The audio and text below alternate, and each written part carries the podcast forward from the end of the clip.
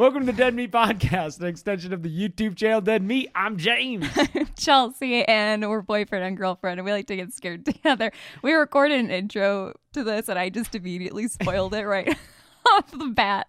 I don't want to do that, so we're we're doing a, another take of the opening to this episode. And if you can't tell, this is going to be an unedited as shit episode of the podcast because we want to get a review out of this movie. Yeah, and as with all movies that we review when they're still in theaters, uh, and the reason we redid that intro is because we'll start with a non-spoilery section. So Yeah. if you're listening to this and still want to see the movie, you can listen to it for a good five ten minutes. Right. We'll give general thoughts, and then we'll warn you when we get into the spoilers. Yeah, because this is one it's worth going in not knowing anything. Definitely. I almost wish I had seen zero trailers for I know. this. I avoided the, or I saw the first trailer, thought it looked cool, avoided all the other ones. but even still, even that, it impacted my viewing experience. it would be. I'm just thinking about what that movie would have been like, knowing absolutely nothing about. It. I know. it. And then uh, in a comment on today's kill count that was released, someone it wasn't a specific spoiler, but, it was still. still- something that framed my viewing of the movie, which was frustrating. I'll let you know in the spoiler section, but we haven't even said the name of the movie, Us. yeah, Jordan Peele's You can't tell by the graphic and the and the title of the episode you click to play on. Yeah, you know. You Mm-hmm. know it's us. Uh just came out and this is of course Jordan Peele's follow-up to his Academy Award winning Get Out. Oh yeah, he did win. It did win for screenplay. yes, it did. Yeah. Uh so high expectations going into us. hmm And it's a very different movie. It's very different, which is cool. Yes, it's cool that it's not the same movie. That he's not I mean, it, it's hardly it, it sh- barely has anything in common with Get Out to be honest. because yeah. Get Out is like it's it's a kind of a more thriller, whereas this is uh more straight horror. This I think. feels more horror, like explicitly horror than Get Out. I think. and at the same time, I think there's more comedy in Us. Because Get Out Yeah. has the TSA character, and he's like the sole comic relief, but Us is really funny. It's really funny. Yeah. yeah, it's got a lot of really funny characters. The cast is so good. Yeah. because they're doing a lot. They're doing a lot here, and uh, yeah, how how much should we say in this non-spoilery section? Should we assume that they saw the first trailer for the movie? Yes. that was all over the let's, place. Yeah, let's work off that assumption. So if you haven't seen any of the trailers somehow, Then just turn and, and just turn yeah. this off. if you're that like protective, just turn this off and go see it. It's yeah. worth it I'm do that. sorry, I'm pulling up the IMDb just so I have it to look at. Good call. Good call. Do that. Okay. Uh, yeah. So if you saw that first trailer, you know that there's a family and that they see doppelgangers of themselves, and that's kind of all you get out of that first trailer. But that's what I was talking about with the cast having performed both as themselves and as doppelganger, creepy versions of themselves, and they all do a very good job. Yeah. I I hope that this one gets some acting nods. Come Don't count on it. It's more of a horror film than but it's a was. Jordan Peele thing and he made a pretty big splash at the Oscars. Fingers crossed, but we'll see. Yeah. We'll see. I didn't really I, like I didn't um even put together the fact that this is Lupita Nyong'o's first leading role, I think. Oh, Like I guess first major leading cuz think of everything she's been in. 12 Years a Slave, her Supporting. Oscar was supporting actress. Yeah. Yes.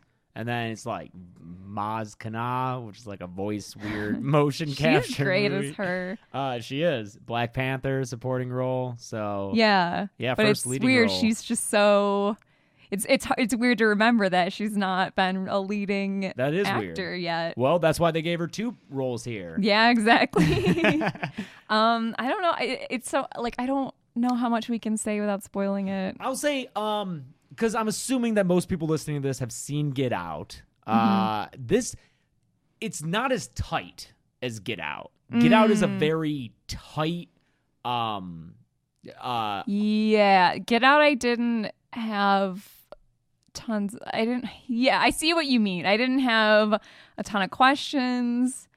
You know. both like with the script and with the the setting and the themes, everything is Yes. smaller and tighter in Get Out. I think it's even I think Get Out is closer to 90 minutes, whereas this movie and it, it didn't feel long. I was never annoyed by it, but we did get home and it was later than we thought it was. yeah, I was didn't like, oh, realize it's- we were gone for so long. yeah, it's a two hour movie. Mm-hmm. Also, I'll say that I was expecting because you had seen that this wasn't the case uh, beforehand. I didn't know this. Going into us, I assumed there would be more uh, commentary related to race.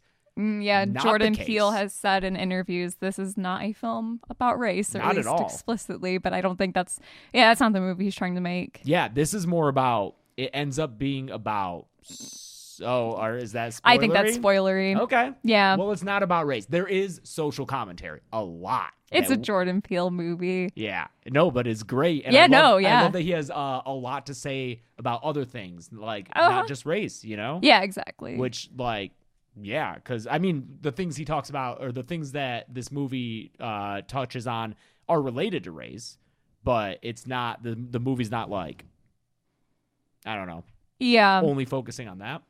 Yeah. I guess it, it is about race in the sense that you know issues like ones that are tackled in the movie are going to be. I, I don't know. You, like all the, all of these issues, like but these things don't exist in a bubble. Yeah, in our lives and so you can make the analysis that sure it's about race and because all these things are connected i guess that's as vague as i can be yeah, without spoiling it yeah. We're probably gonna run into a wall here with the non. i i'm already running into a wall it's hard Uh, to talk it's- about it's- it I think it's good.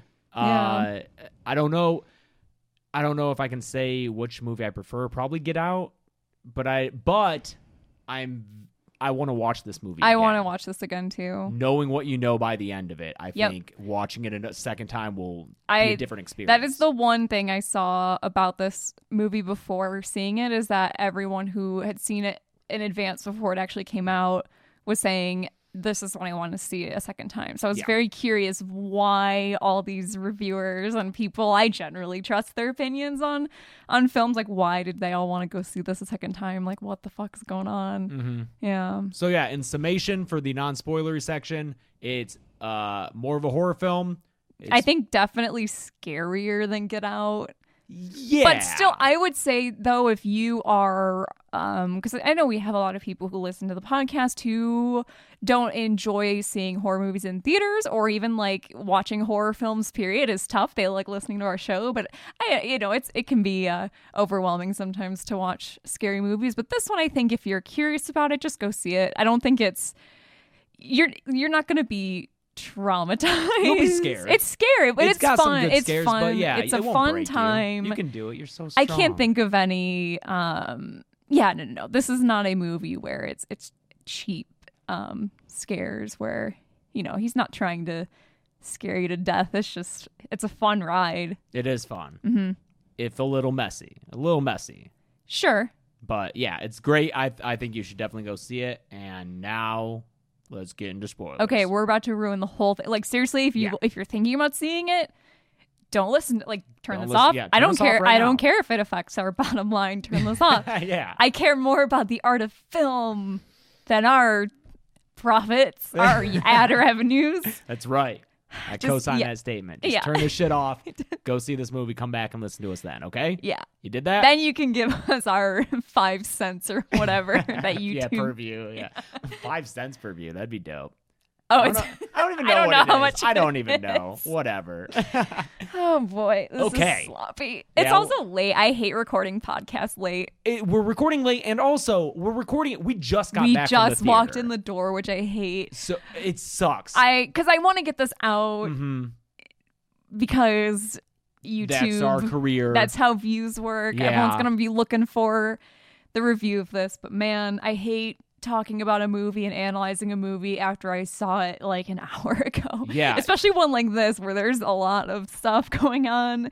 My notes are um my notes look similar to my notes from Hereditary. oh, where, you stayed in the lines mostly, though. Holy shit. Mm, towards like these towards the end though are getting a little yeah, but I mean, I'm like, Oh yeah. I don't even. Okay. I can't even read some of this.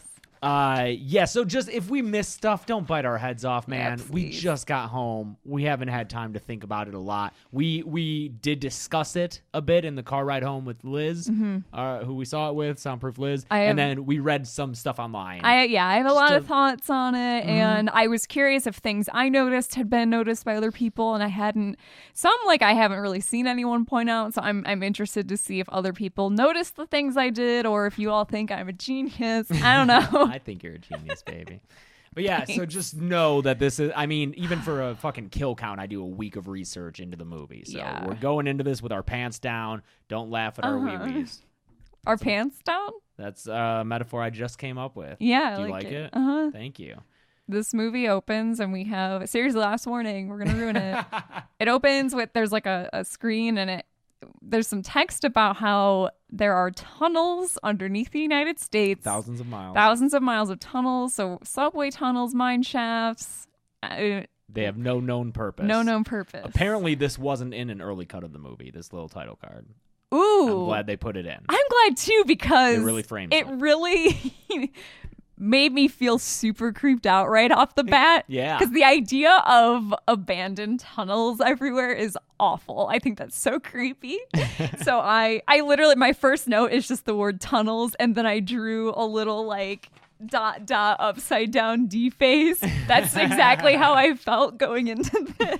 And it gets uh, tunnels and underground get referenced right off the bat too, because we start in 1986 on a TV, and in the bookshelf alongside the TV, I love this. there's a lot of tapes and books and stuff. But one of the tapes is Chud, Chud. which is I haven't seen it yet, but I know it's from it's Their sewer. chuds live in the sewers. Yeah, and they Mhm. were the uh, product of a government experiment, Mm-hmm. which is the same case here. Spoilers, we're in this territory now. Yeah. Yeah, we're just gonna be talking about. Also, Goonies was apparently there, and they also go Oh, yeah, underground in tunnels and stuff. So, uh, Jordan Peele, great at.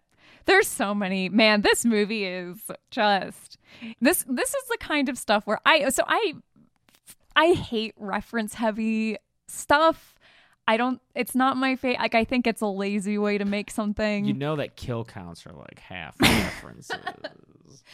but the the the premise of them isn't though isn't that. Sure, I'm talking like I don't know Family Guy. Family Guy or just I don't know things where it's like I know that like or that's the problem a lot of people have with Ready Player One right is Yeah. it's just oh I know that thing but this is like you get that that joy in this of because we like I also have just a primal like monkey brain where I see something I know and I get excited like oh yeah so you get that in this but it's not in your face Yeah, it's either thematically relevant, like those things, like oh, I mm-hmm. know Chud, Chud, oh, underground Mm-hmm. oh and it's a little bit of a wink wink towards what's going on here or it's it's subtle enough to not be intrusive, like y- what you saw. I leaned over and was like James James James yeah, I didn't- Go- you- go- So we can say, like yeah. I'm sure a lot of people noticed this too when I was googling um, discussions of the movie. Later in the in the movie, a set of twins gets gets offed and they're laying in a hallway and they're they're posed exactly like the twins in The Shining, where it flashes their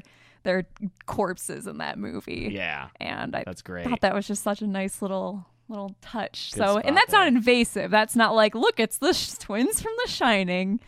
It's just if you know the th- if you know that scene, then you That's the that's the thing about references. Uh, I think that are really good. That where if you know it, it's good, but if you don't, it doesn't take away. It doesn't take away. Yeah, exactly. Mm-hmm. Yeah. I think, yeah. So we're in 1986, and uh, we're going to Santa Cruz Mm-hmm. with Addie, a little girl, eight years old, I think. Yeah, Adelaide. Yes, and her parents, and they're going to Santa Cruz. Also, they're walking along the boardwalk, and apparently the mom says, "Oh, they're filming a movie over there. You could go be an extra." 1986, Santa Cruz boardwalk. Lost Boys. Lost which, Boys. again, I didn't catch that during the movie. It took away nothing for me. It just was like kind of an offhanded Yeah, comment. but it does go to, to show that like Jordan Peele, huge fan of the genre. Yeah. Mr. Peele, please come to our Lost podcast. Boys, too, they're living in a, um, isn't that It's in like, a cave system underground. Is right? it a cave or is it like a straight up abandoned something? I I- forget. I don't know. but still they're Yeah. living in these like weird caves and stuff um she's there with her parents and the dads. the dad is playing this game and he wins her a thriller shirt Mhm. michael jackson thriller. That actually matters. Yep. yeah And uh, yeah, he just loves the carnival games. He has an interesting whack a mole technique, though. I noticed he just He hits just the hits one the hole, same one. which, like, I guess you're Yeah, always going to sure. hit that mole, but I feel like you're uh, kind of losing out on potentiality there on the other ones. Right, right, right, right. Yeah. Mhm. he, he also has clearly been drinking. Yeah, Um, and mom is not happy about. it. She's trying to. That's not a happy marriage, No, it's not. It's very uncomfortable. which Uh, is maybe why Addie wanders away. Yeah, we see she she wanders away while the dad's playing whack a mole. Oh, I also just duh Ah, when she asked she wants the T-shirt, the Thriller T-shirt. The Thriller T-shirt was uh number eleven on the the right. shelf. And So- that makes sense because this is when she walks by the guy holding the Jeremiah 11, 11, 11, uh, which is a Bible verse about. Fuck, I looked it up. It was It, like bringing it was pain unto extremely people. Bible-y sounding Yeah, shit. it's some Bible Yeah. shit, but it's bringing pain onto people, and they can't stop it. Yeah. Essentially, Really I don't know. apocalyptic Bible Fucking stuff. Yeah, she walks by a guy who's holding up a, a cardboard that's like Jeremiah eleven eleven. There's two people playing rock paper scissors, which I thought was Yeah, fun. there's she like is looking around and noticing things, and then later on we see, and because like when she's doing that, I was like, why are we seeing all these it, like specific Mm, images? mhm. And then later on when they're underground, you see them all mirrored. with the- Yeah. with the, tethered, as they are known, I suppose. yeah. I mean, I just off the bat I was like, oh, rock paper scissors. Okay, get it. Wink, Oh, wink. scissors! Right. nice, good call, good call. yeah. Yeah, uh, yeah. She finds uh the what's it called? Oh, it's the shaman's vision quest. The it's it's down on the beach. She like kind of walks down off the boardwalk and she's on the sand. And it says "Find yourself." Find yourself. Yeah, the shaman's vision quest. It's like a hall of mirrors, and she goes into it, gets lost. Yeah, and notably when she's walking around, she has this candy apple, and this is a big like I'm I'm already just. Yeah, you you went on a tangent with this, and it was I really did. interesting. No, it it's was like- yeah, yeah, okay. For sure. I was like, am I on to something, or am I just making shit no, up? because like Jordan, Peele- that's the thing is like with this movie, even if it didn't live up to your expectations because you were expecting something different, there's a lot to dig into and think about. And that's Yeah. What's fucking cool because Jordan Peele put all this stuff in there, and that's why we're gonna have this conversation. Yeah, this is not like this is a a hell of an effort of it. Like this is the least lazy film you could make. You know, Yeah, it's yeah. it's very because I think I read somewhere that he did have Lupita at least watch The Shining, and I think that this is a very um like Kubrick. It, it feels very much like The Shining, where you watch The Shining and maybe you're like, what the f-? like.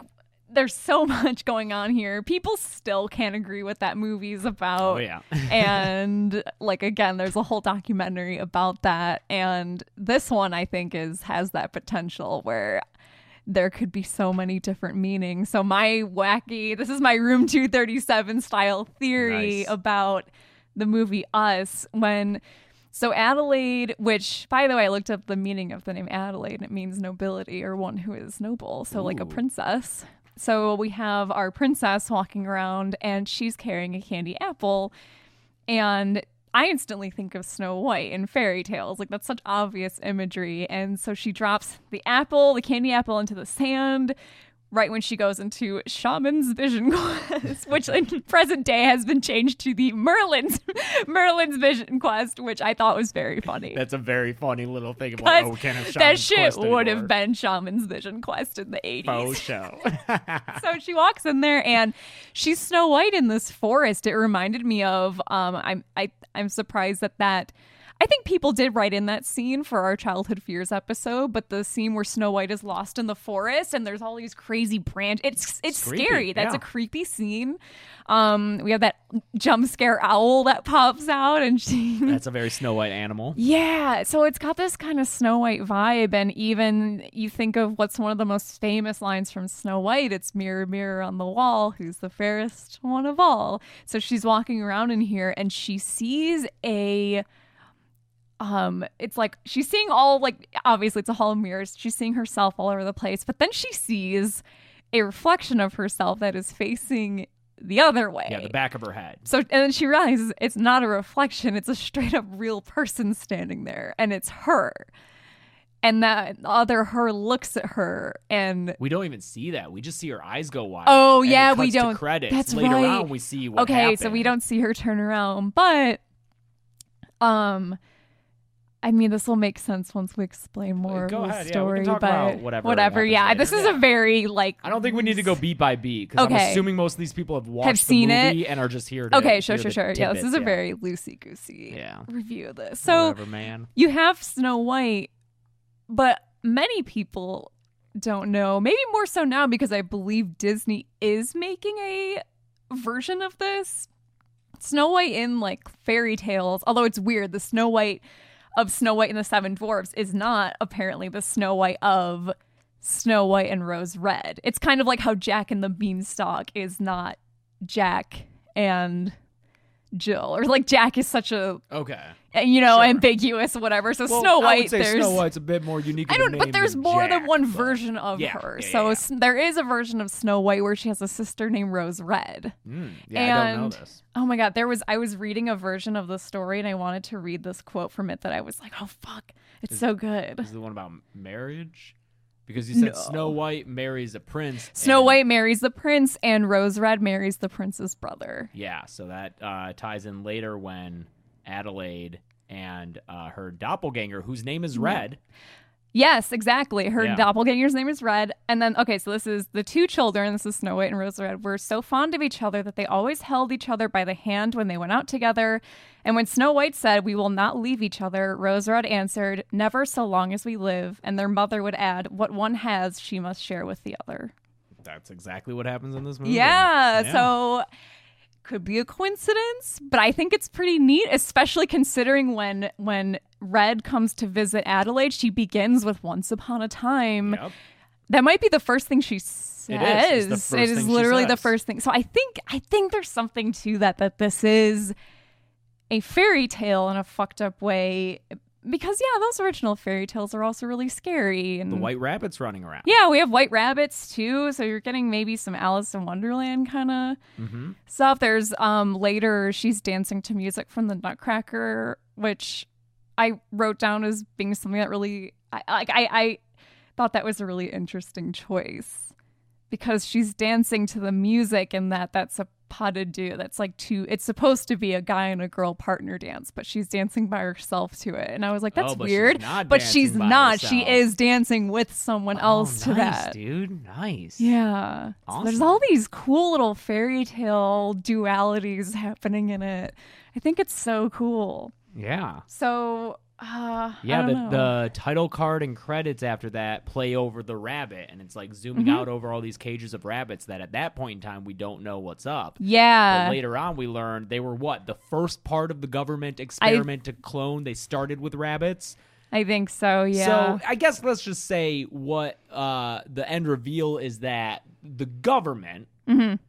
has been cloning people, unbeknownst to them, in an effort to control the people on the surface by controlling the people underground. that's what that's what I gathered. Because they're tethered, they share one soul. They were able to clone the body, but not the soul. So the two things Yeah. share a soul, which was a cool thing. Like yeah. cool- uh, now, and that's why they're all walking around with scissors as a symbol of like cutting themselves free, cutting themselves Mhm. separate, because the tethered people underground uh, end up wanting to be free. Yeah. There's Yeah, a lot. There's a lot. There's a lot. We also have, um, I, I do want to point out in the beginning, we have a commercial for the Hands Across America event, which was a real thing in the 80s. And it is the most 80s shit I could think of. I also pulled up an article on my phone about uh, Jordan Peele talking about Hands Across America. Oh yeah. Yeah, because I was reading an article about that event. Mm-hmm. Um, because I'd heard of it, but I couldn't remember if did they actually fucking do it? Like, did they? And I guess it was like, because you can't like physically, you can't. Why not? You, there's mountains and shit. You it's go just up mountains. I don't know. The logistics of it are a lot. It'd be fucking cool though. It would be pretty cool, but they, they like. I guess if you did the math, the amount of people holding hands would have Could do Yeah, it, Yeah, yeah. yeah, yeah, yeah. Uh, got Ronald and Nancy Reagan. oh, jumping they held in. hands. Yeah, and pretended to care about the homeless. Nancy probably. No, I won't say it because this isn't an edited episode. yeah, yeah, yeah, exactly. right. I did think it was interesting that the Hands Across America began the line began and this is the most like oh man. It began in battery city park which is shit i'm not sure i mean it's on, i think it's on the east coast. Yeah.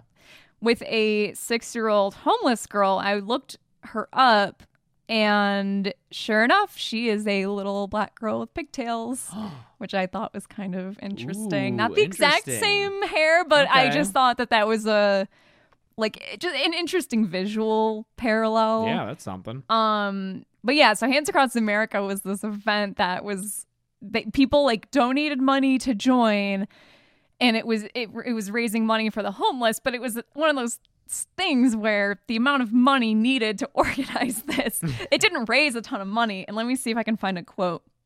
Um, so, okay, at the end of the day, was Hands Across America a success? In terms of raising awareness, sure, maybe. But in terms of raising money, the event was widely regarded as a disappointment. It cost between 14 million and 16 million to organize, but ultimately only raised about 15 million for charity. Still, uh, let's see. Um, Jordan Peele uh, saw a dark side to the event. Hands Across America was this idea of American optimism and hope, and Ronald Reagan style, we can get things done if we just hold hands. He told Vanity Fair at South by Southwest, da, da, da. it's a great gesture, but you can't actually cure hunger and all that. The, uh, the event also coincided with a cultural moment that had a profound effect on the director. That was when I was afraid of horror movies. That's when the Challenger disaster happened. There are several 80s images that conjure up a feeling of both bliss and innocence and also the darkest of the dark. Hmm.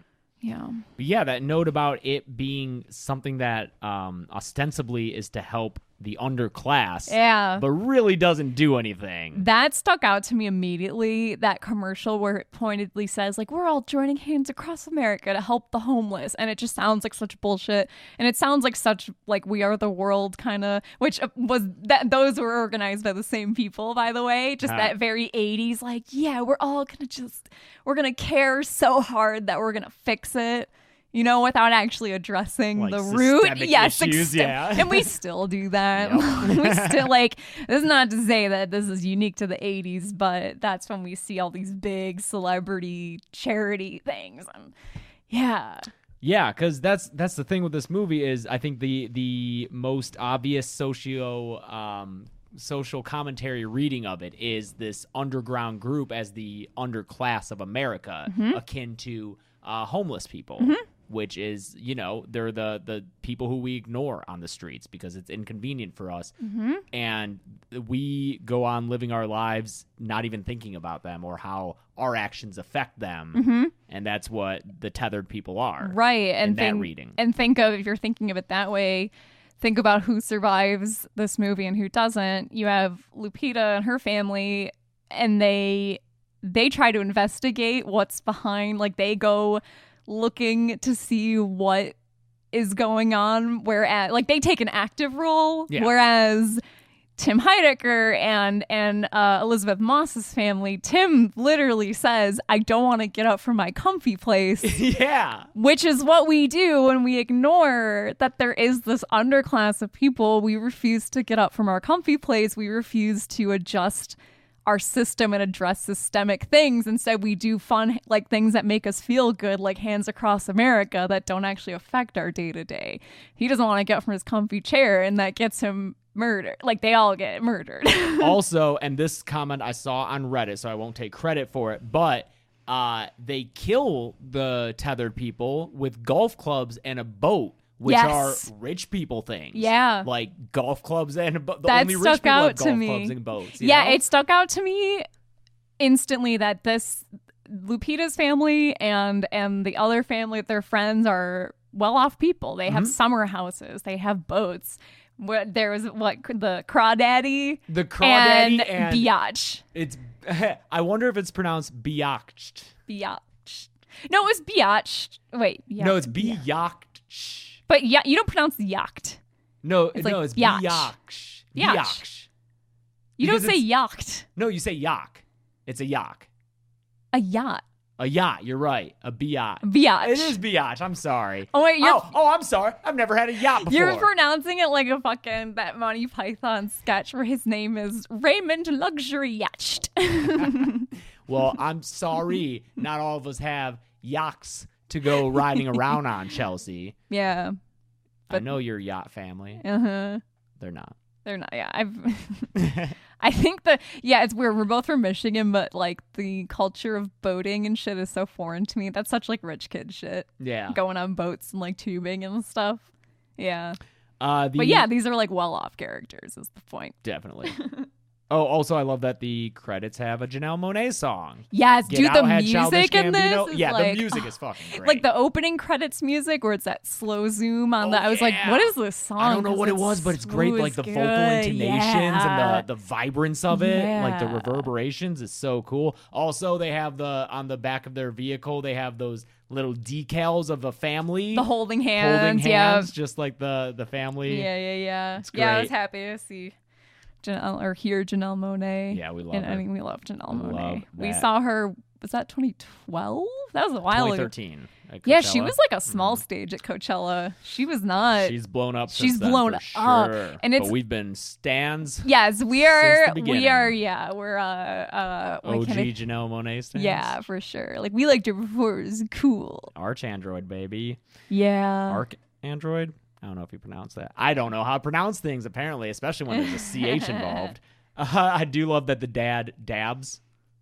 oh, I He's missed. such a dad. I was writing and I was wondering what everyone laughed at. Dab. Damn, I missed it. yeah, you missed the dab, and then the daughter was like, "Ew." Okay, I was wondering what I missed in that moment. Yeah, that's just- the problem with taking notes during a movie is you miss like just little. And that that's a fun thing too. Is just the family's relationship, like the uh uh uh Winston Duke, right from Black Panther.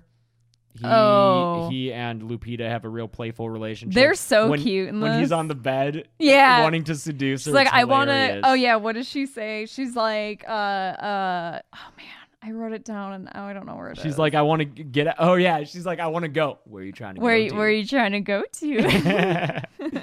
yeah, so he's really fun and provides a lot of the comedic relief that I mentioned. Um, I don't know if some people had an issue with it being interjected in points where maybe it shouldn't have been, but I think it was a nice way to like break tension yeah. or and also the way he was reacting was at least most of the time I feel pretty rational and normal for like a person like when the family first shows up. And it was also funny to see him like go out and try to act tough when we know that he's this nerdy fucking dad Yeah. who makes dad jokes. I loved it.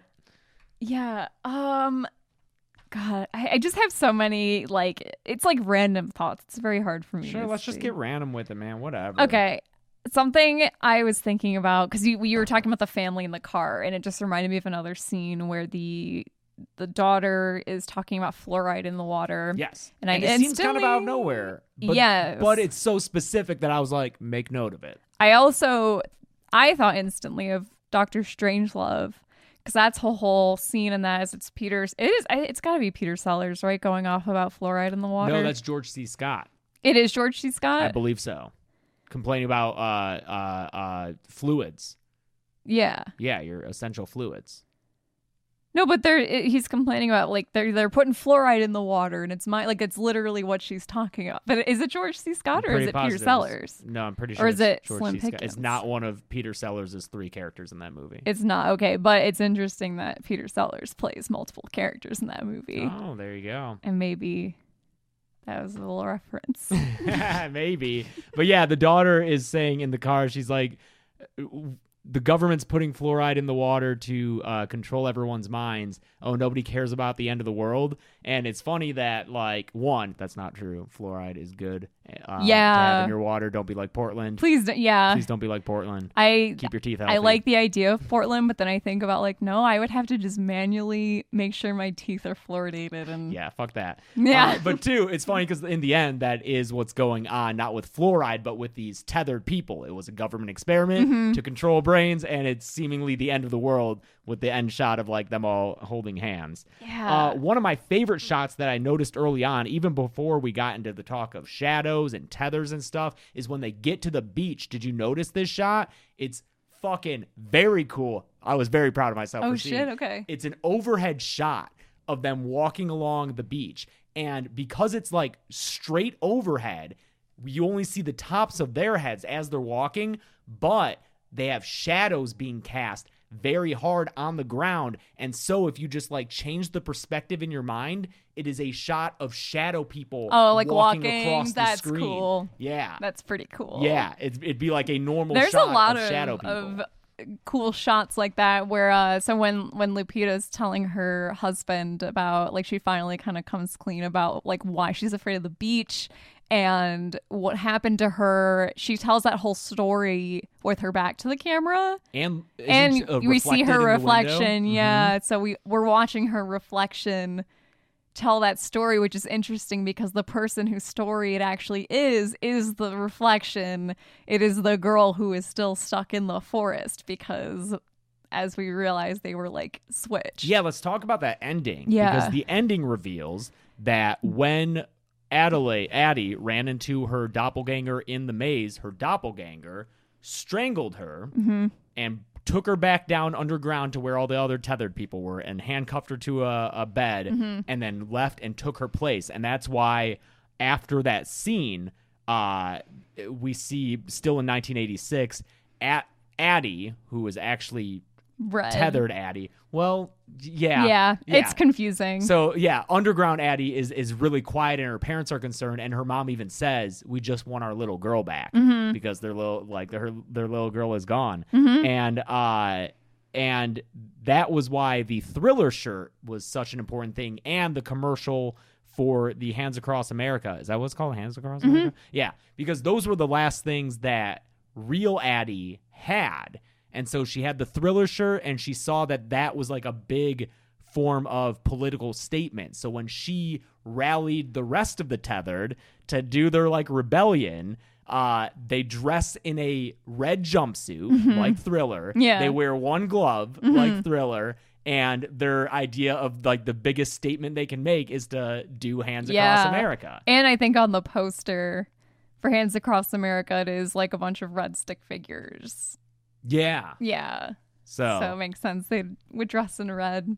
Yeah. Mhm. Uh, there, I saw some people online because like that twist happens, and apparently, a lot of people saw it coming. I didn't. Liz saw it coming. I turned. I I kind of just turned my brain off. I do that with movies. Or I, I, don't want to be able to guess, so I just don't let myself. I go where they take me. yeah. You know, I'm not trying to jump ahead of what they I genuinely didn't see it coming. I did think it was curious when they start killing the shadow people and they hit the uh, shadow daughter with the car and the mom gets out and finds her and seems to be sympathetic to her and show her like sympathy because and then it's revealed later that oh it's because she came from the underground uh, she's Yeah. a tethered person like that's and that's why she's also uh, same thing with the son when he backs into the fire and she's like no and i was like why is she so concerned about them oh because she is one She of is them them, and she feels for them, even though Mhm. even yeah. though they're not her kids yeah, because as the as red says in her fairy tale speech she gave birth to those kids yeah, and that's also another thing is red is the only one who can talk because she's not an actually tethered person Mm-hmm. yeah. she was originally she from was. above ground She learned how to speak, and then because none of the other tethered people ever would have learned how to speak, they're all just feral. yeah and but she would have retained you know english from when she was a kid but she was what like six or so years six old? or eight yeah. And yeah so her either like sh- yeah she gets her throat crushed. Mhm. and then When- also she hasn't really had a reason to speak for years either so she communicates with them in like these gestures and noises and stuff. Yeah. Hmm and you start to be able to piece it together that she is a tethered person when um, she's killing that twin in Tim Heidecker's house because she's making the same grunting noises as the Mhm. tether. And that's when her son Jason comes in and sees her doing that.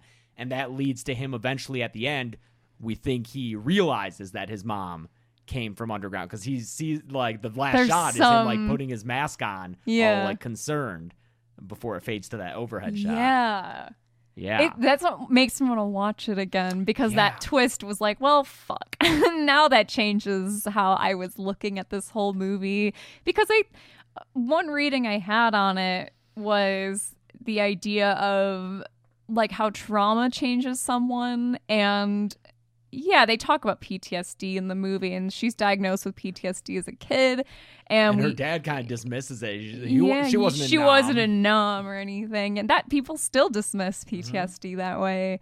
Um, but she's like, when the mom is talking to the therapist, she's like, I just want. She said she wants my little girl back, Mhm. or she wants her to talk or something. Yeah, she, but I know she says I want my little girl back Yeah, we just want her little which we realize is really now can be read very literally at the end of the film but it also is like when someone goes through a traumatic experience there is like you're not you're not the same anymore if you've Mhm. got PTSD like that's just part of you like it's just part of you and you can you can work with it and learn to cope with it but ultimately i mean i think there's there's science that uh, trauma changes your your brain. Like i think that that's legit. Like a traumatic event will change your brain. Yeah, and so there is, i think there's that read to it too is she you know even if she wasn't literally swapped out with someone else she is a different kid coming back hmm from that experience. And same with um you know jason realizing maybe his mom is not the person he thought she was. It also is like he, he's watching yeah like watching your mom kill someone that you're never going to see your mom as the same person yeah. and that's why she's going, yo, it's going to be all like before. We're all going to be the same as before. She and none of them that. are. They're, they're all mm-hmm. different people. They are, they all like, in a way, become these weird shadow versions of themselves because they just went through this traumatic fucking shit as a family. And yeah, this movie's a comedy and they're kind of goofing, you know, through stuff. But I, I almost read that comedy as like a coping thing because I think that that's very true of you know people living through traumatic events is you you use humor to cope. And um that's like especially the kids joking with each other i think maybe later they it's gonna it starts settling in like oh we basically just like even if you're you're murdering versions of your neighbors that aren't really your neighbors it's you're still like murdering people who look exactly like your neighbors. You're you're murdering someone who looks exactly like your daughter. And so there's no i you know it's not going to be easy to come back from that if you can at all. So i think there is that maybe more metaphorical side to it that uh yeah an event like that and ptsd and, and living through something like that you're a different person. And your your your family dynamic is never going to be the same you know? Yeah. Even if your mom isn't literally swapped out with some weird underground lady, your mom is still not the same person after you watch her wail on a kid with a golf club or whatever she's Well, doing. let's not forget Jason stabbed Elisabeth Moss with that rock. yeah. He's not an innocent. Yeah, they the did. They do fucking talk about the, a kill count. They fucking talk about a kill count. That was pretty great. yeah. I And have I the was- highest kill count of the family. I was like in my to it. dreams that that's a reference, which I know. in my in my dreams. But yeah, they Oh, they're the- all arguing about who has the highest kill count. They literally count like, no, he killed this person, this person. I was like, James, they're doing your job for you. oh yeah, well they could do it later on because that was the thing that had me spoiled. Uh, someone commented and was like, "Oh, dude, you're gonna have a hard time going frame by frame and us counting all those bodies." And sure, that's not a very specific thing, but from the trailers, you think this is a home invasion movie, and so it's so. And you know, I watch movies. I can put things together. I hear that. I'm like, everyone has a shadow. This is going to be a global thing, or not global, but a national thing. And so it sucked being 20, 30 minutes into this movie and knowing the turn it was going to take, where it expands outward to that like giant national Yeah. thing. Just to know that was coming.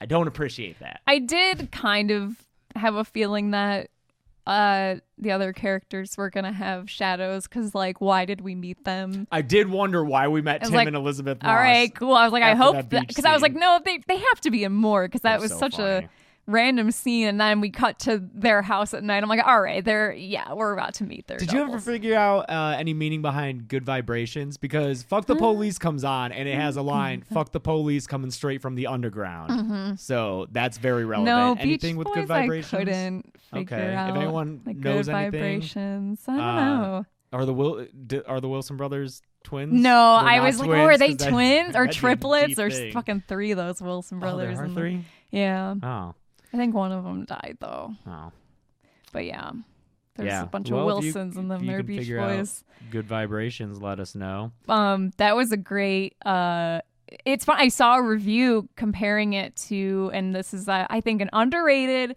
scene from a movie that i think got looked over that we reviewed on the podcast and that's Strangers Prey at Night the total eclipse of the heart scene in the pool was such a fucking awesome use of that song and Yeah. someone compared the use of beach boys in this to that scene as like a crazy contrast Mm-hmm. that now is like it's it's it's such an amazing association now to have with that song Yeah, It's- I would also uh, compare it to. I know you didn't see it, but in Belko Experiment, they have a Spanish language version of California Dreaming. Oh, that's during an extended scene. And in the kill count, I expressed like unease with it.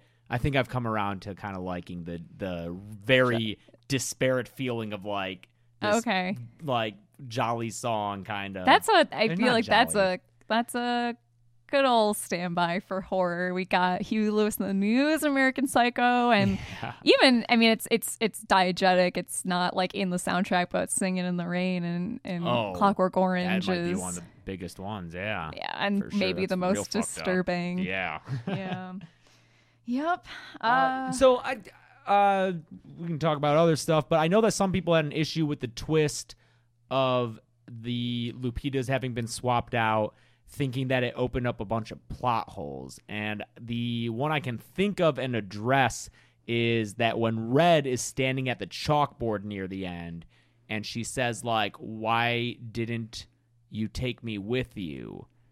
to Yes. Lupita, that still works because that can still be OG Addy saying instead of attacking me and putting me underground. why didn't you escape and take me with you? Yeah, why didn't you just leave underground Yeah. and take me with you? Which, in defense of uh, replacement Addy, well, because it's way easier to just replace someone than be like, "Hey, I look just like her," but I found her in the fun house. Yeah. All right.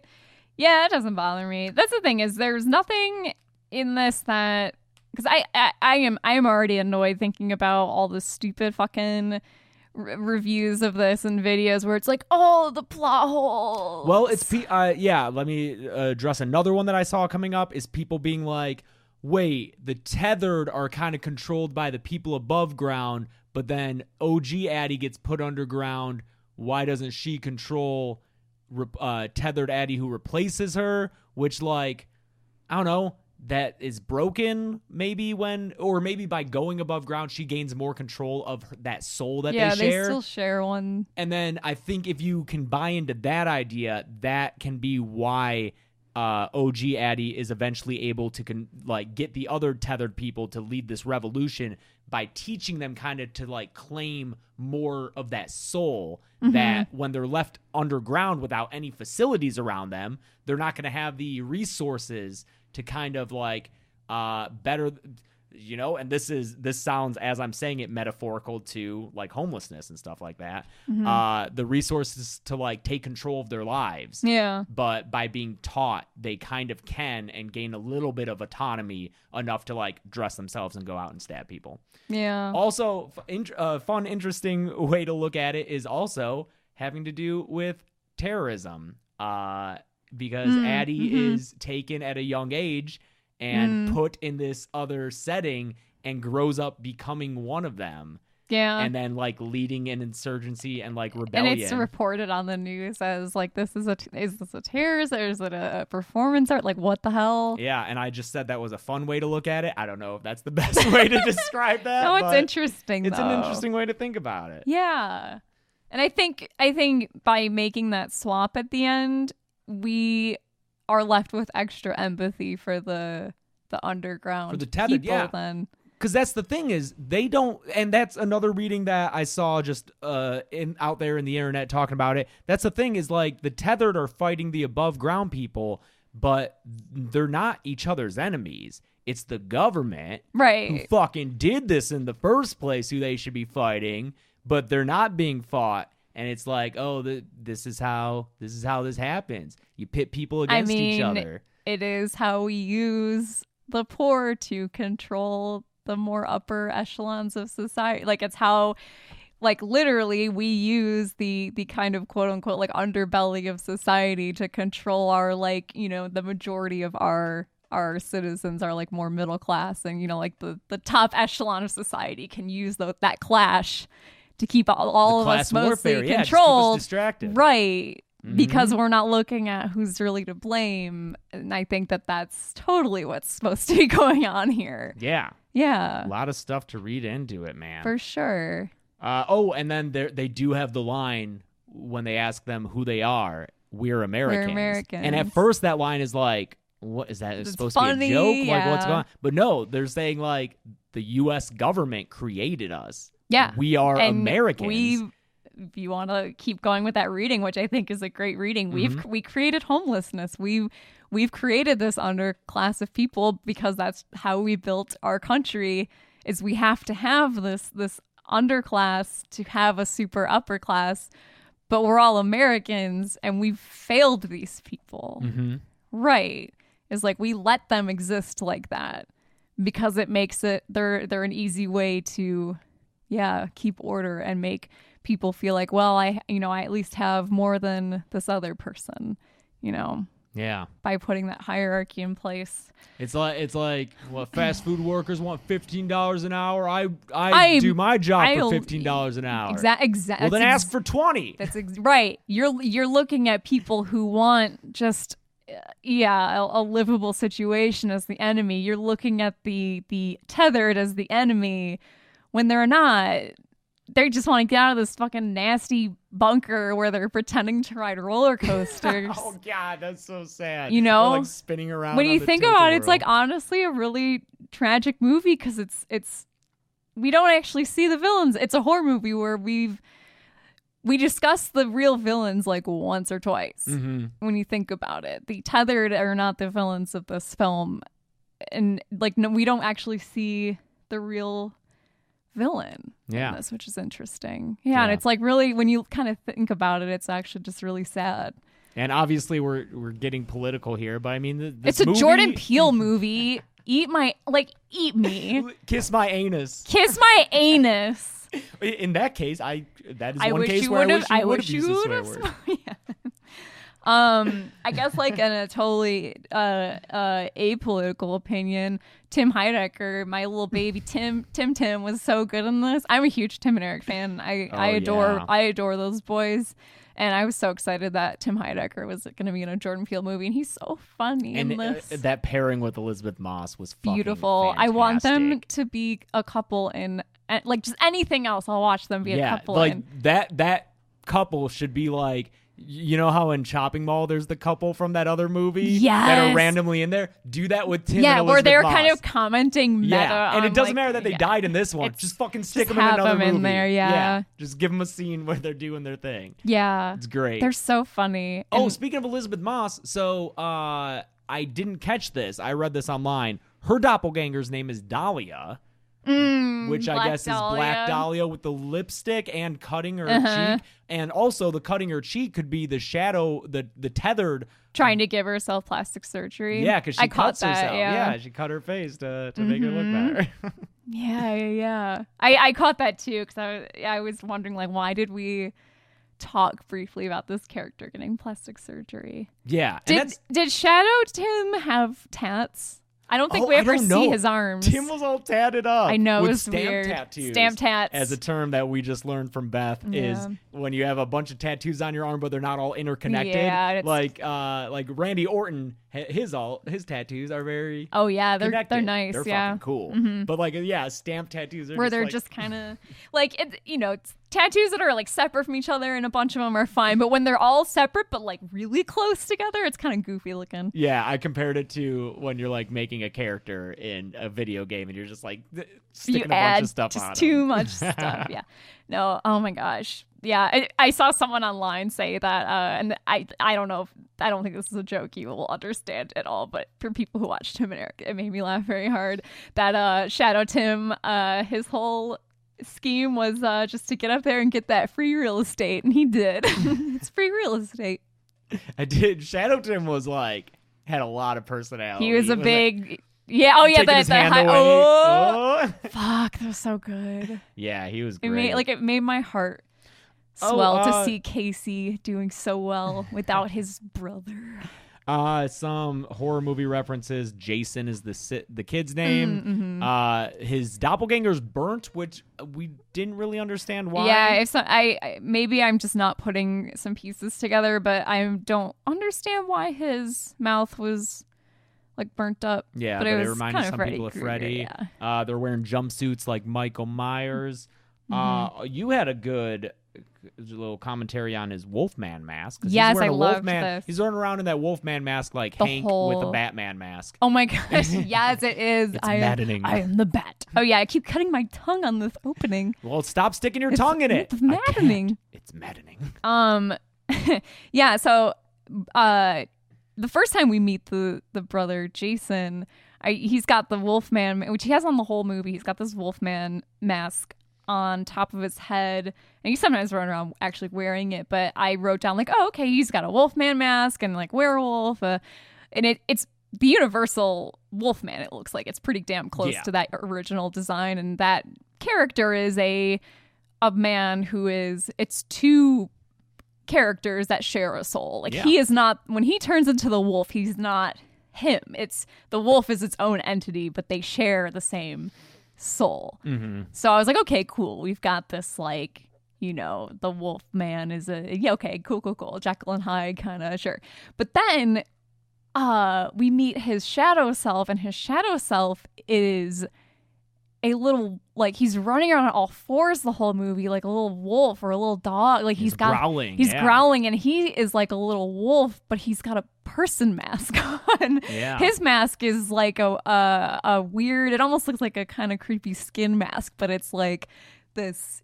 Yeah, it's it's weird. It, it is like a like a person like. It's a, it's as person like as you can get some, a mask to look without it being a literal like person mask. Because then that would be like, all right, I see what we're doing here, you know. but I just thought that that was that was so interesting. As his shadow self is the inverse of what he's doing, running around. And Mhm. I also noticed that I was paying a lot of attention to like costuming and colors in Oh, this because it was really, really interesting. Uh, the daughter had a, a shirt on that I learned is is I think Vietnamese. It's Or toe. Thai. Maybe Thai? Oh shit, I don't know. Yeah. Vietnam. It's oh. another language for rabbit. Yes. Yeah. That translates to rabbit. It's T H O, which I think it's it'd be toe. But I liked your typography yeah, yeah, yeah. assessment. So that word, um, and I wonder if that's why they picked that specific language because the word for rabbit, T H O, each of those letters, if you split down the middle, like uh, uh, vertically, they reflect on themselves. They're a mirror image. So T. the capital version. the capital, those yeah, letters, you can fold T in half, and you can fold H in half, and you can fold O in half. Yeah. And they're mirrors of themselves. That's great. And that, uh, yeah, that's like the eleven eleven Mm-hmm. symbolism. Which, by the way, I was a little confused until I thought about it at first. Uh, the kid, the son Jason, comes out of the Hall of Mirrors and sees like a bloody guy in a green Mm-hmm. coat, and he draws a picture of it later. That is the shadow version of the Jeremiah eleven eleven guy because when they're driving into Santa Cruz, they see him being taken out on a, a gurney, and so he was killed Mm-hmm. He by was his the shadow first version. casualty of the the Great Shadow shadow Uprising. invasion. Yeah, the tethered invasion. yeah, Yeah, so good. I do really want to watch this again. It is uh, definitely worth Lots of eleven. We got there's a baseball game on TV. The score's tied at 11-11. Oh yeah. Yeah, you can hear the announcer. The news channel in the very, very beginning is channel 11, the one that she's watching. And I believe the Twin Towers are shown. Oh, yeah. Mhm. They got 11. Uh, obviously, Jeremiah 11 11. The Black Flag t shirts, their Yeah. logo is the Because four the- bar. It looks like 11 11. Okay, because the guy at the carnival Had a black flag had a black shirt. flag shirt, and then the daughter has one too. And I I, would- noticed that. I was like, I, I yeah, I was I was like, well, oh, okay. I was trying to, and then I think no, it's just the logo is is it looks like two 11s next to each other. okay. Yeah. Um. Let me see if I'm.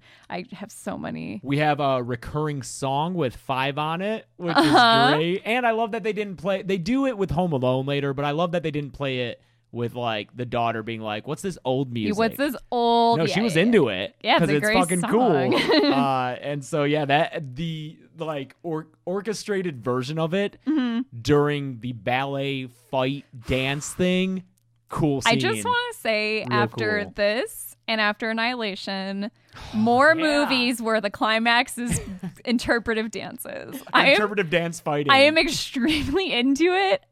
I will never not be into that. It's so fucking good. That was such a gorgeous sequence, and yeah, it goes back to like what I was saying with the the pas de deux music from the Nutcracker.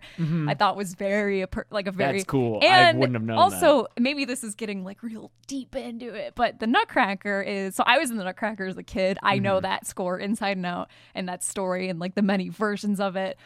But like that story in some versions of that ballet, um, when Clara, the little girl, goes into either sometimes it's a dream, sometimes it's real, but she goes to like the the land of the sugar plum fairy and stuff and in some versions of the ballet she becomes the sugar plum fairy and the prince that she meets is like the nutcracker so you get these weird like like alter egos of all the characters because Yeah. then her like uncle shows up and he's it, it's almost like a Wizard of Oz kind of thing where it's like versions of people we meet earlier, but it's these like crazy hyper fantasy versions of all of them. So I think that's a interesting th- thing too. Is the Nutcracker is like that fantasy and Yeah. yeah, alter egos of characters and stuff. Yeah, Cool. that's such a cool sequence, and like red and white is so like jarring to look at too, like that color scheme. And I thought it mm-hmm. was.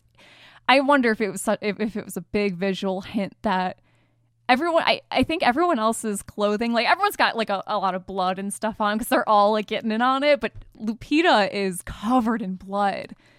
And her shirt and everything is like almost saturated red. Like she slowly her outfit slowly is turning red this movie because she's an all white. Yeah. which i thought was kind of interesting. Yeah.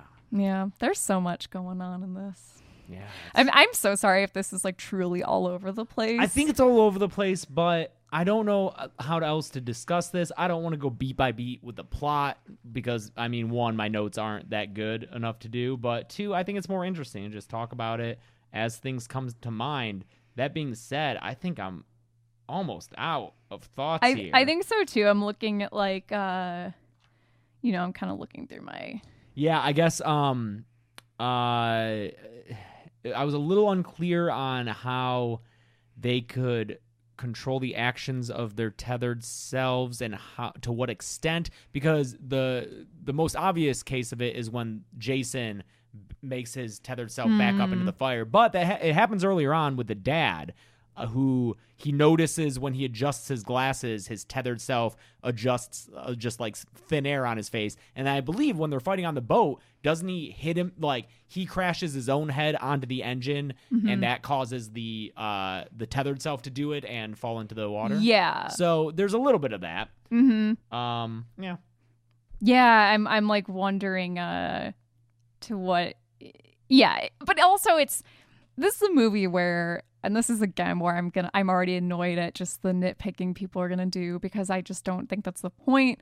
Like I came away with such a, a, a visceral feeling after this and clearly the subtext is really effective and I, I think I'm at least kind of you know, I, I get what he's trying to say with this and that the fact that it moved me so much and that I ultimately do like talking about it find it a very sad movie is like that matters so much more to me than like some b- bullshit logic about like oh well then how if The rules about the, the, rules te- of this yeah, world I don't I truly don't care he told us what we needed to know about it and that's that I agree. Um, consistency is important. Logical consistency, Yes. insofar as this, it makes the story that I'm watching make sense.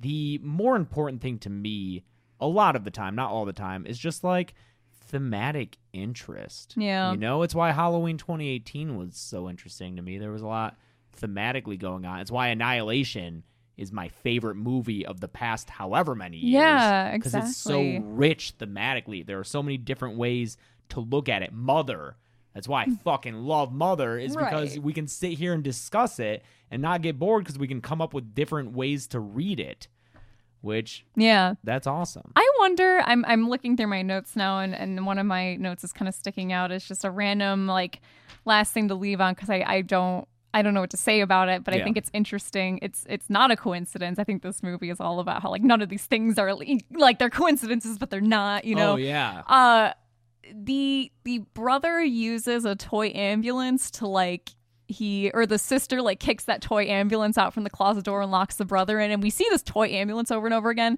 and they escape at the end in an ambulance and that ambulance is like so what i'm wondering like what uh you know I, I i wonder maybe if like no you know okay here's what it is Okay. I think uh, I, I'm just I'm just Yeah, I mean yeah. my the wheels are turning.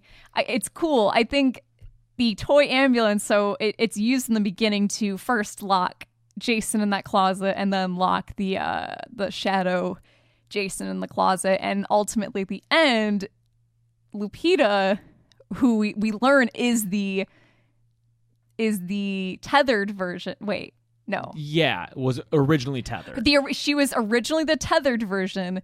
She is using that ambulance ultimately to like kick the door closed on the other version of herself. oh, okay. She's locking that version by of herself. By taking that ambulance away. She drives off in the ambulance. Uh, yeah, locking her and she le- she's behind. leaving that other Hmm. world behind, Fun. literally locked up behind her. All right. Yes, that's my read on the because that I was like that's on purpose. Like, what, so, like who? What Yeah. little kid has an ambulance? Yeah, a little ambulance car, and then that's that's what they escape in in the end. Cool. Yeah. Good call. That's Good my catch, last Helen. little like, you know. Yeah, I'm sure there are tons of other things to talk about. And if you have any interesting thoughts or commentary on what we said, I would love to hear them.